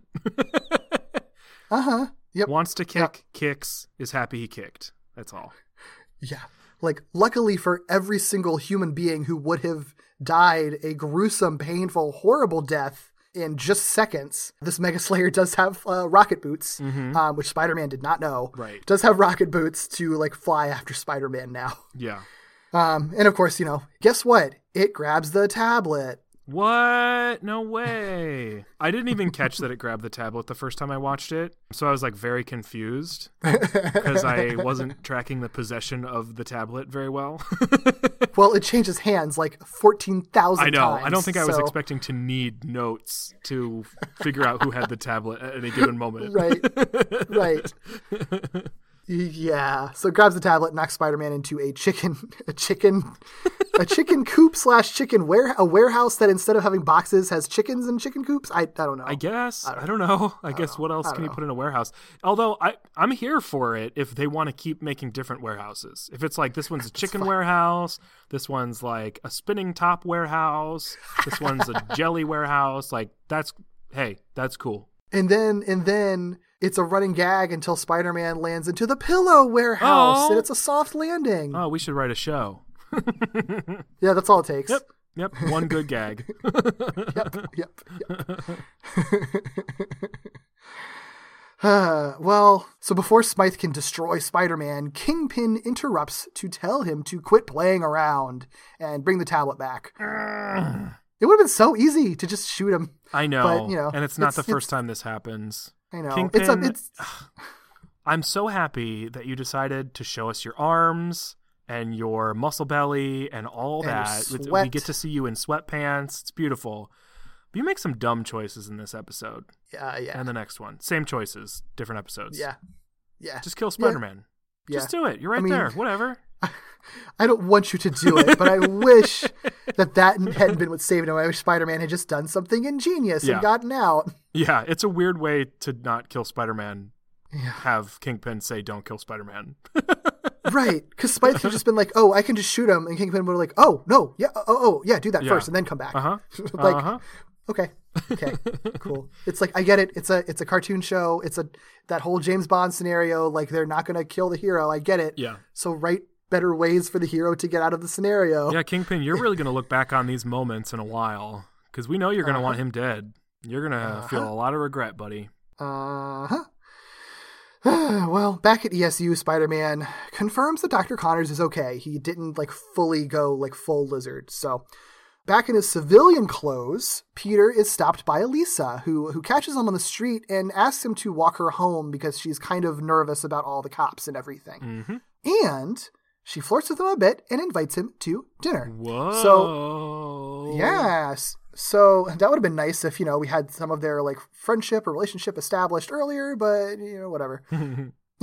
Peter at first kind of brushes her off, but then he's uh then he's like, "Wait, no. No, I, I know I, I can't say I'm too busy because because I let Mary Jane go, blah blah blah, Mary Jane. So he's like, okay, I will go to dinner with you. See, we don't hate this Peter. That's learning. That's all we've asked for him to do. Yeah, yeah, because I think that's this. Isn't that the scene? He literally walks by the cafe that that Mary Jane and Peter, or Mary Jane and Peter, Mary Jane and Harry are in, Yeah. and he's just like, and he's not even mad about it. He's just like, ah, yeah, I, I screwed that up, so I'm gonna not screw this up. Yeah, I'm I'm excited about that. I like that little moment of introspection. It didn't take long for them to include. Mm-hmm. And they showed it alongside that exact sort of maturity you're talking about, where he's like looking on and not getting ragey about it. yeah, Or angsty, Yeah, I guess is probably the better, more yeah, he's not angsty at all. He Yeah. just, he pretty much just like accepts it. hmm And it's just like, okay, well, you know, she's hot too, so let's do it. Yeah. I will say they they agree to go to dinner. When we see her later, she's trying to meet him in the Coffee Bean, which is distinctively a coffee shop and not a dinner shop. Just saying, not a restaurant, not a diner, not a place that you would get dinner. But maybe they changed their changed their plans like after this walk. I don't know. yeah, maybe they have sandwiches. I don't know. Maybe. There's a whole group of people who like stop at Starbucks on their way home from work to get dinner who are like, Derek, I eat dinner at coffee shops every day. I don't know why they all sound like that. Maybe because they're eating dinner at coffee shops every day, but Cut down on the caffeine, man. I say as I sip my umpteenth coffee for today at at nine o'clock at night. well, you're not at a coffee shop for dinner. You're just having coffee for dinner. It's very different. Oh, I had dinner first. This is my after dinner coffee, the Southern way.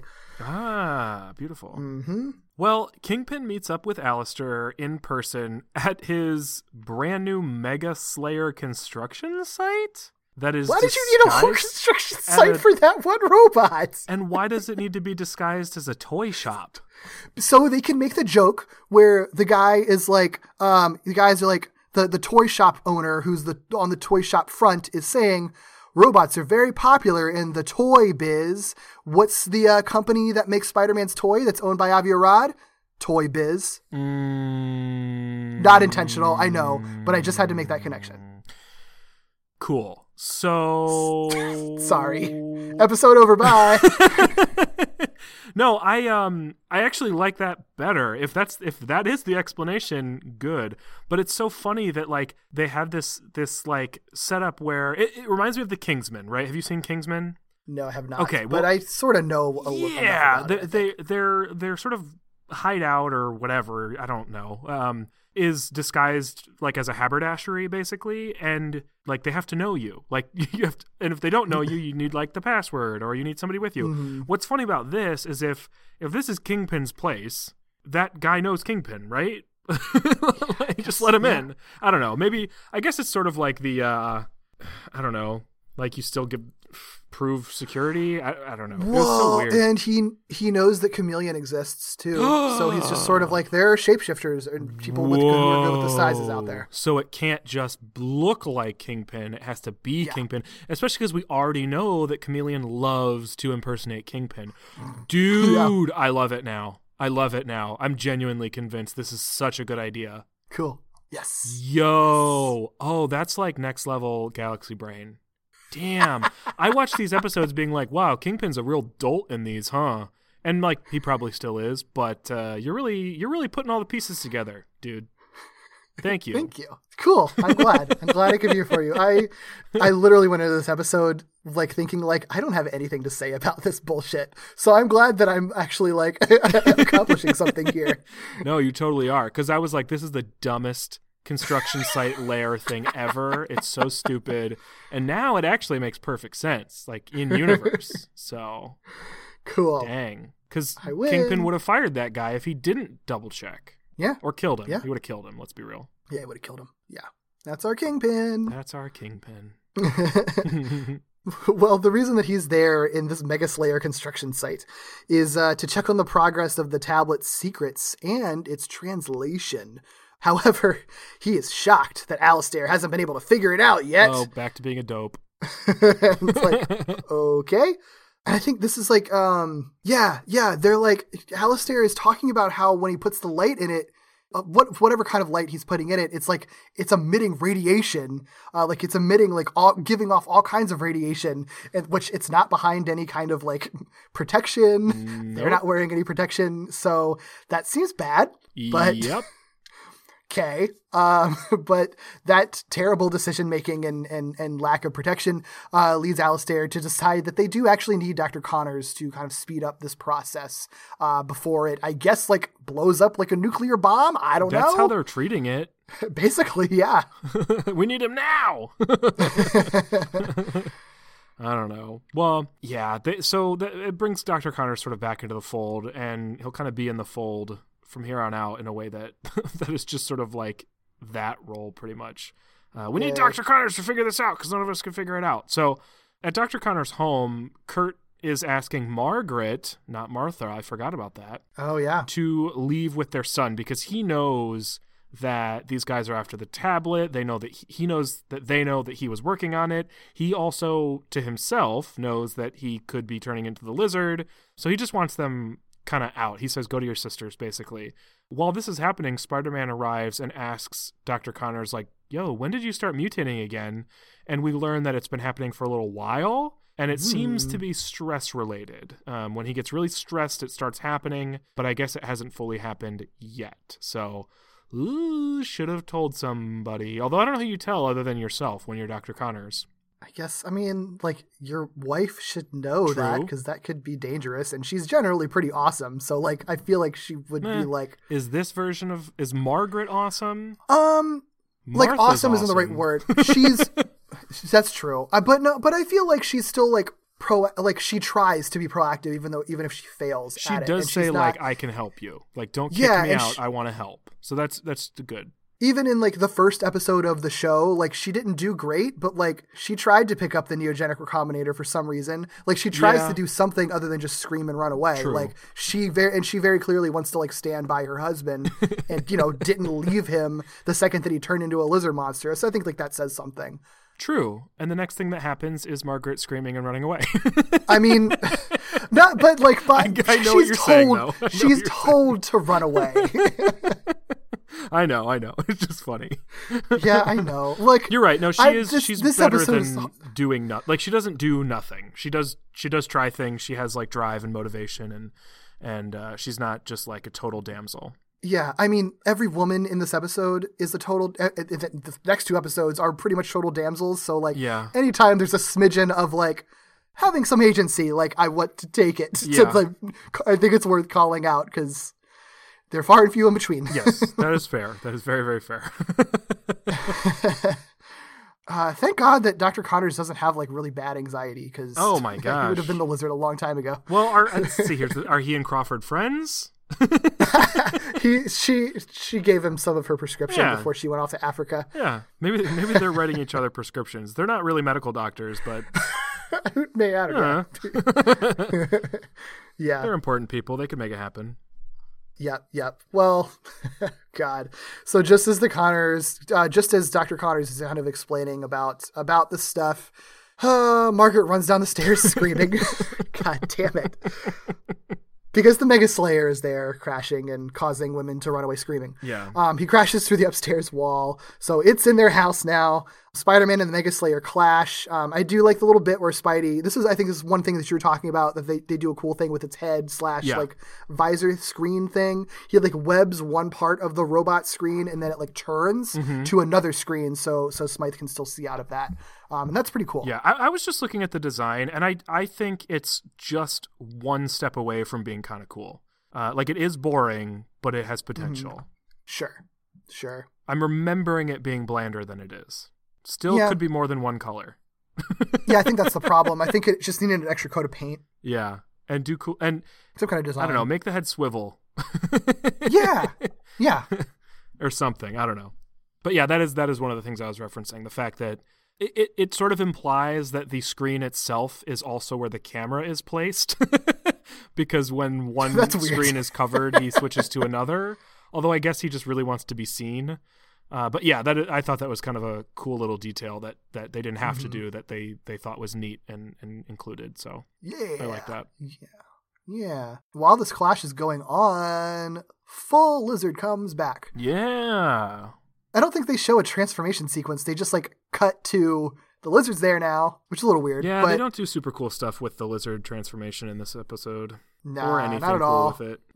Nope. kind of just like flashes between like when they do show any sort of transformy type stuff it's sort of like flashes between human and lizard hand and then it's like lizard hand Yeah, it's the cheapest possible way to do it. yeah which is better than a terrible way to do it i suppose i don't know Yeah. i don't know what a These terrible way would episodes be are but sparkles maybe yeah, maybe sparkles or just like one soft dissolve from one to the other. oh yeah like the way you would have to do it in like an older show which is like uh yeah okay i'll take this yeah yep Yeah, yeah, yeah, yeah, yeah. You know, eh, it is what it is. The animation in, in both of these are kind of um, they're mediocre. it's like not in the middle i would say it's not yeah, really it's terrible not the worst, not the worst, not the best. Um, Yeah. but you know, yeah. So he's the lizard now, and now he's also fighting the Mega Slayer. Uh, so that's cool. It's crazy, and uh, Alistair like nobody nobody puts the pieces together that the lizard is wearing Dr. Connors' clothes, even though it's like, clearly wearing a lab coat. But it's fine. Um, it just leads. It just adds to the chaos, I guess, that everybody's always just like, "Where'd Dr. Connors go?" Mm-hmm. yeah because that's Alistair is just like, "Where did he go? Dr. Connors is gone. i gone." can't see dr connors Yeah. Um, that they don't even question the lizard thing. They're just like, he's just there. now there's a monster Yep. but Kingpin is like, we'll grab somebody. And uh, Margaret is there running away. And so they grab Margaret and take her hostage. Yep. Interesting. We never even see Billy, right?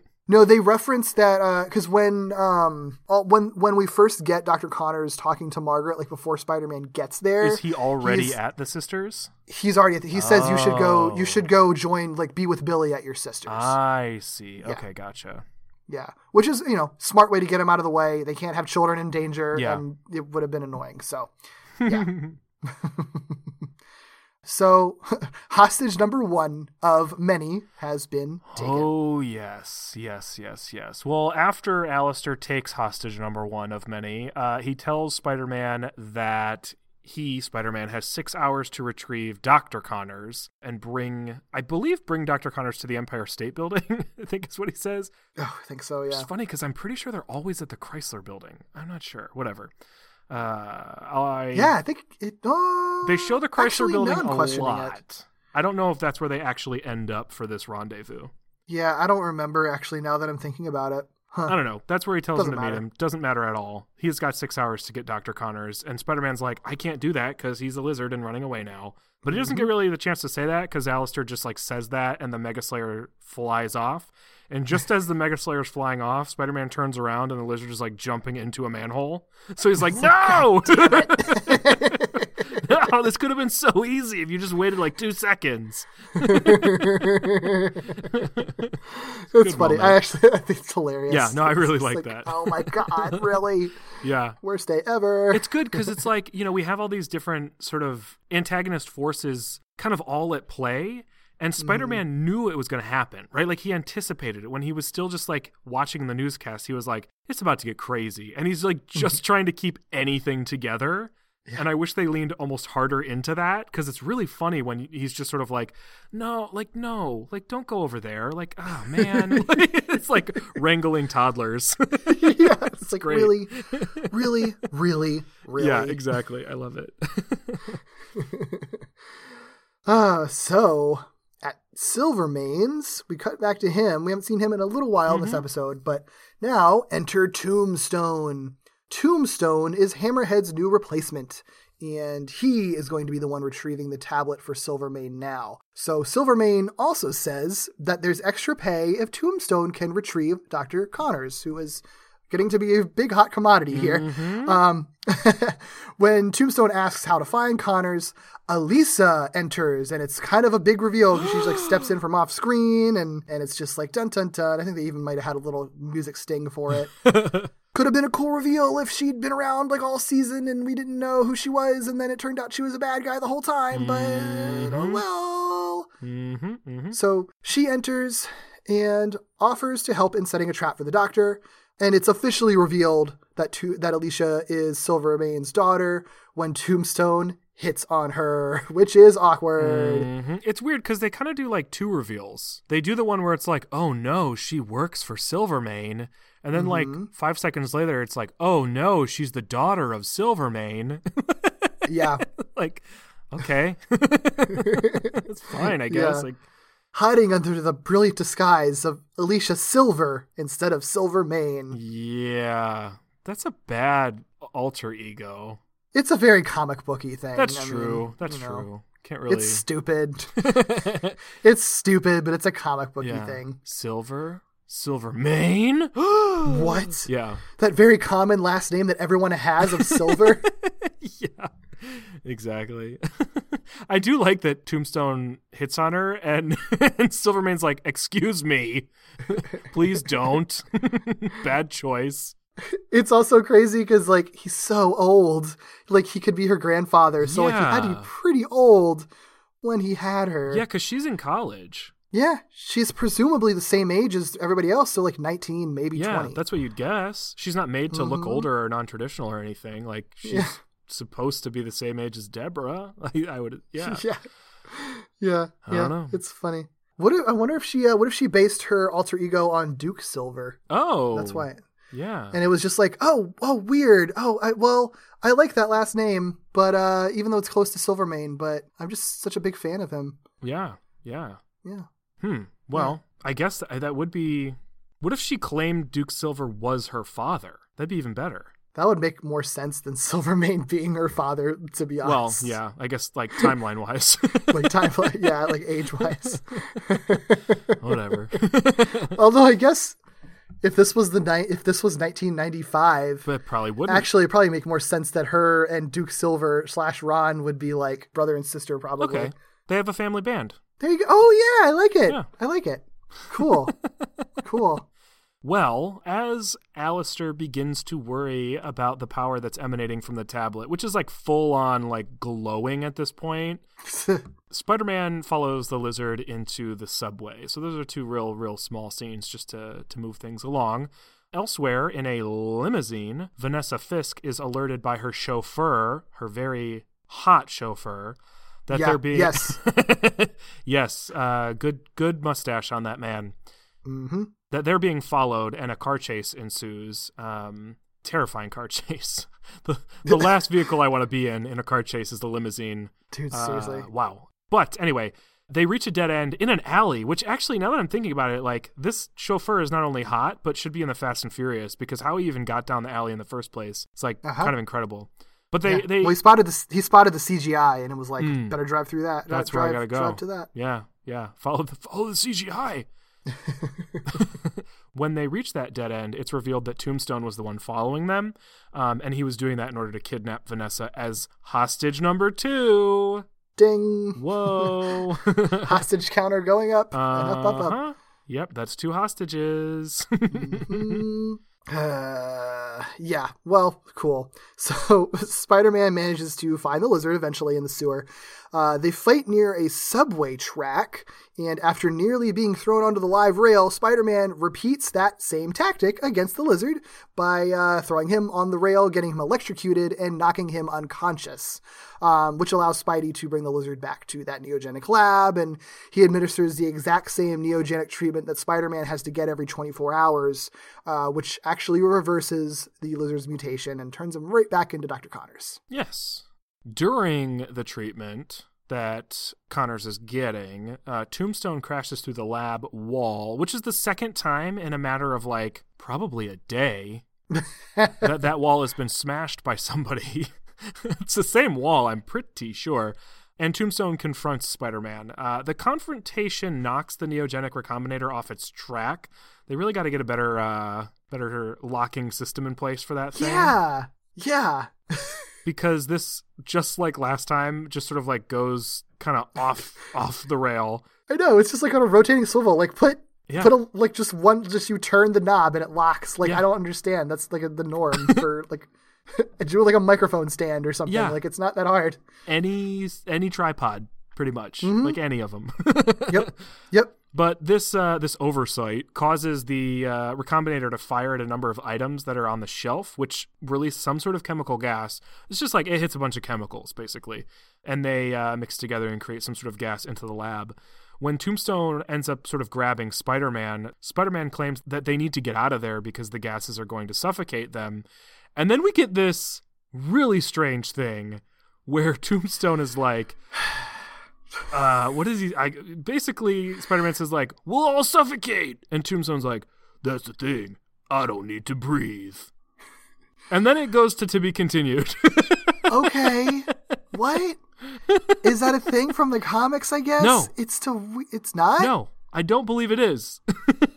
I do not think that What? is a quality of Tombstone across the board. I didn't dig very deep into this, but I did see one thing that said like it's hinted in the animated series that Tombstone may or may not be either some sort of zombie like creature or undead because he doesn't breathe. And I was like, that cannot be canon. That cannot be a thing that exists across like multiple iterations of Tombstone. Because it's Yeah, inconsequential. Spoiler alert, it's totally inconsequential. it doesn't matter at all. yeah, it's such a weird place to do the to be continued on. Like it's a weird.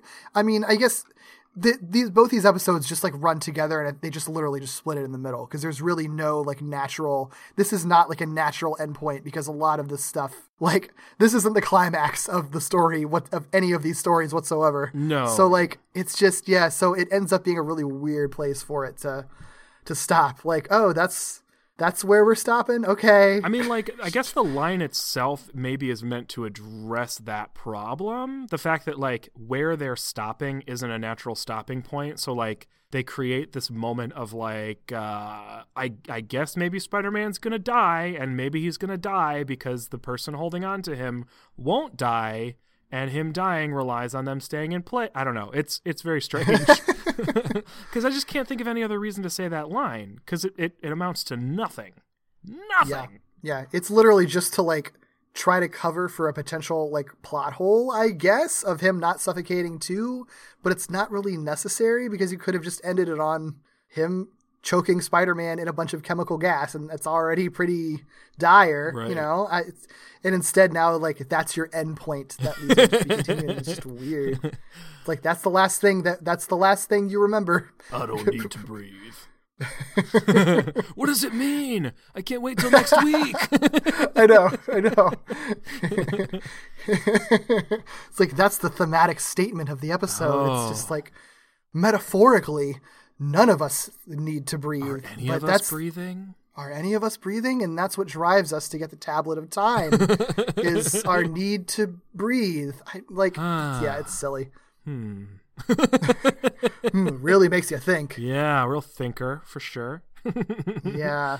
Well, you did mention at the top of this episode that talking about the first one without the actual second one is tough, and it's because the whole episode is setting everything up. So And like, they're not even done. They're not even done setting everything up. There's more.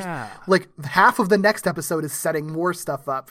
and unsetting up things that were set up and then resetting them up. It's like uh, we'll talk about that one Yeah. like next Well, next time. But It's like this Ugh. this ending is instead of being like a big period on the end of the episode, it's like the biggest comma ever. We're like, there's definitely more. yeah, the sentence isn't even close to being over. yeah, yeah. But Uh, I don't know. It's uh. it's it's uh, I don't know. They're this. It's fun. It's fun. It's just kind of dumb and like a little bit frustrating. I really do wonder, and this is a question we won't really ever know the answer to, I guess, but I do wonder if we had somehow just rolled through Disney Plus and watched these two instead. No, it still wouldn't have worked. If these, okay, here's my question. If these episodes, even though we haven't talked about the second one yet, whatever, if these two episodes were in the first season, would we be higher on them than we are inevitably going to be after we're done talking about this two parter? Maybe. I see what you're getting at. I mean, yeah, like avoiding the fact that like Silvermane hadn't been introduced, but he, this could be the first episode he was Sure. introduced in, who like whatever. In the same way that Elisa and Vanessa just pop up out of nowhere. Yeah, I see what you mean because it does. Yeah, because they're just kind of like. Cause I think that we would. I think in the first season we would be impressed that like the Dr. Connors lizard stuff got brought up again and was like utilized in the way that it was. Um, for one, and I think that we would have. I I think we might have rolled with it a little bit more. But even then, like it kind of reminds me of the Hobgoblin two parter a little bit. A little bit. There are It's not- definitely big parts of it that are like that for sure. It's not as it's not as like bad or boring as those episodes kind of ultimately were in a lot of ways because it was anchored by Hobgoblin and he just kind of sucks. Yeah. But like, and this isn't really anchored by anybody. This is every party kind of kind of going at each other. Um, so it's sort of like, in a way, it's kind of the best stuff from the Hobgoblin episodes where it's just like these different parties and forces like like bumping up against each other and double crossing each other back and forth a bunch of times. So from that angle, I could see that like I think that we would have fun with it, but I think we would still have the same kind of um lack of satisfaction with how like empty they kind of are. You know, Yeah. like there really is not any substance. And again, there's been a lot of cases that we've brought up where like it's a really fun episode and then they try to like kind of shoehorn in a theme to sound like they're smarter than they actually are to make it sound more important than it is and we'll call that out when it's like doesn't really work. So like I'm glad this episode isn't trying really hard to be like look how smart we are because Yeah. it's obviously not. They're just trying to have fun. I think the problem is that just like they're having fun but like at this point it's not that different from what we've seen before and there are still aspects of it that you can really see how they could have easily done it better based on what they've been doing earlier in the season Sure. like aka they could have introduced Elisa better and all of that stuff would have been great Yeah, yeah. No, that all makes sense. Um, and I don't, I don't think, I don't think thinking about it is necessarily me trying to like excuse what it does. Um, I just, I wonder. I really do wonder. Um, I, I think there are a lot of things that it could have done better. This episode specifically, um, and this will be the same for the second one. They, they have a lot of the same problems, but this one has a couple of like back and forths that don't need to happen and i wish that they had figured out a cleverer or more interesting way to fill some of the time than just being like now this person has the tablet. Uh, especially when like ultimately the, the the exchanging of the tablet doesn't really result in meaningful differences in the story a lot of the time. That's yeah i think that's a big problem. So I I don't know. Uh, I I wish that there had been stuff like that, but maybe that was what was fun for them was like the back and forth sort of like kooky aspect of it. I don't yeah, know. that's the I, thing that I've struggled with because I can sort of see that idea of of because that that that itself, I'm trying to feel like I feel like there is like a particular genre or something that exists where it's just sort of like playing hot potato Yes. with an item and that's that's the whole plot and that can be really fun where it's just like you have this MacGuffin and everyone's going after it and the fun is like seeing who's going to trick who in this way and then who's going to like double cross who in this way and who's going to come up with this ingenious plan to get it in this way but that i think that only works if like the characters like motivations are compelling which like guess they kind of are in this one but not like a whole lot and if the ways that they're passing these things passing the macguffin back and forth is actually like really ingenious and interesting mm-hmm. and half the time it's just like a robot punches someone Yeah. and takes it someone punches the robot and takes it and like that's it yeah. That yeah, it never changes hands in this episode in any sort of clever way. Yeah. Yeah. Yes. Yes, definitely. Definitely. I see what they're going for. Could have been done way better. Yeah. Yes. Real quick, one uh, face of the episode. Not really a face. It's more like a Body screen part of the, episode. episode. Body part of the episode. There's uh when when at, when uh, Doc is being transformed back from the lizard into his human form from the neogenic recombinator. They do have a really that brief a brief like transformation sequence. It's not much of anything, um, but then they hold on this one frame of him where there's like it's like a remnant of his lizard hand, I guess. It's on the arm that's like amputated yeah. And like I can't. It's like it was an unfinished drawing, maybe of a lizard hand, but like or or I don't know how to describe it because it just looks like a splatter of green like drawn around his arm. Yeah. So it's like I could see how like it could have been like a folded claw, but like it's all the way up at the end of his arm. So like it would make sense if this was a still frame from a fully animated transformation sequence where you saw it like shrink back into his arm, but it's not that. It's just like one weirdly drawn green scribble Yeah. attached to his arm, made even better by the fact that because the shot is him being like bathed in the neogenic light, it's like he's it looks like he's just like floating in just this just like psychedelic green space. Yeah, it's really hard to understand what the goal was with this drawing of his Yeah. arm. I the only way I can think it makes any sense based on what appears to connect with anything else is that something was like lost in translation from the actual like initial drawing and what ended up on the screen like in the way that his clothes are tattered and stuff like that like i i just because i don't know what connects to what you know? Like it looks like there's a piece of this weird green arm that goes up and behind his arm and i don't know where that's supposed to be or connect to because it, it appears that there's space in between that piece of the green body part and what appears to be a hand. It, it's I, it's sort of like it's almost like an optical illusion a little bit where you're like i'm not really sure where any of this goes. Yeah. I think it might be right is that um, initially it was drawn intended to be like tattered his tattered shirt somehow. It still doesn't really make sense but but somehow supposed to be kind of like tattered clothing and then it just got colored wrong maybe. Yeah. But even then like even if you replace it with white it still like doesn't still a make couple extra lines. Yeah. It's Yeah. very strange. I don't Oh. know It is interesting though because it's it does is like just sort of floating. Yep. You could like Yep. trace this exact image and like change his face, and he would look like uh like he was like flying up into the heavens. yeah yeah I do like his tattered jacket. His tattered lab coat is very cool. i do too his whole tattered i like the whole tattered outfit it's yeah, neat it's good. I like it. I like it. Cool. Well, that was less fun than uh the normal. I think we found lots of fun in it. I think we made think it we did. fun. I think we did. I hope we did. I hope we did. I feel so weird. I feel like I don't. I didn't want to be so down on this episode, but it's just so hard to not be for some reason. I don't know. I- it's not even the worst one. It's not even close to the worst one.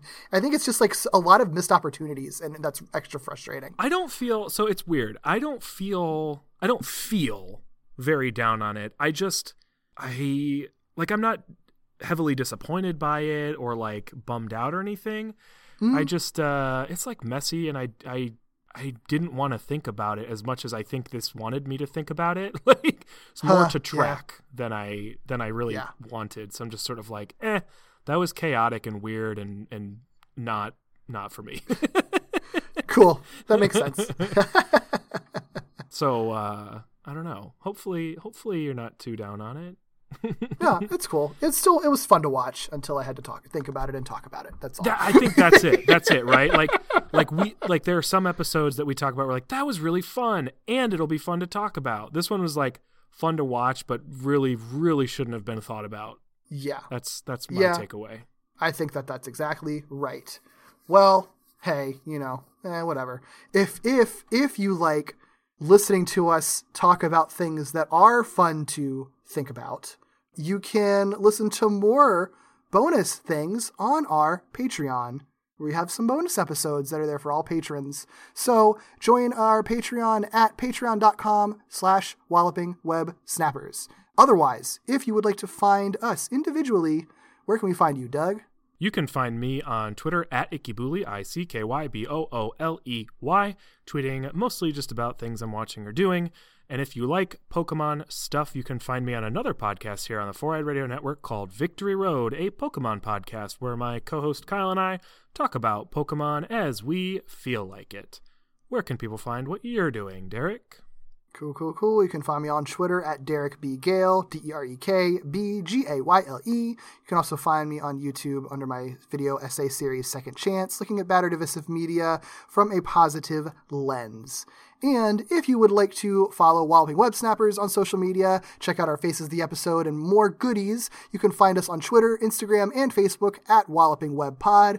You can also email us at wallopingwebsnapperspodcast at gmail.com. Send us on any uh, fan art or feedback or questions or concerns, uh, theories, respond to some of the stuff that we were saying that may or may not have been uh, problematic potentially uh, inf- enlighten us and inform us. We would love to hear uh, hear your thoughts on some of the more complicated stuff that we talked about this episode because i would be fascinated to learn more.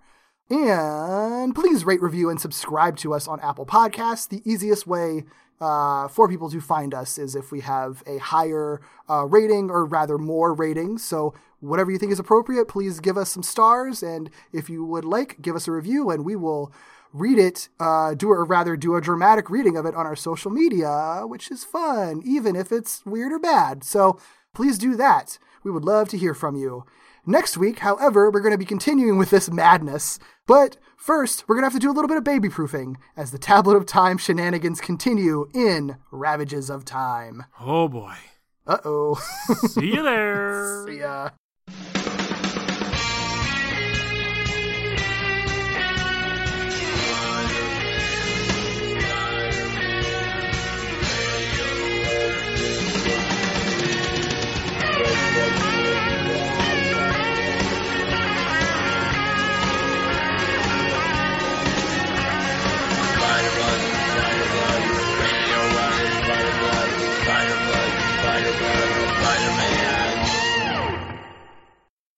Spider-Man. co- Uh, Spider-Man.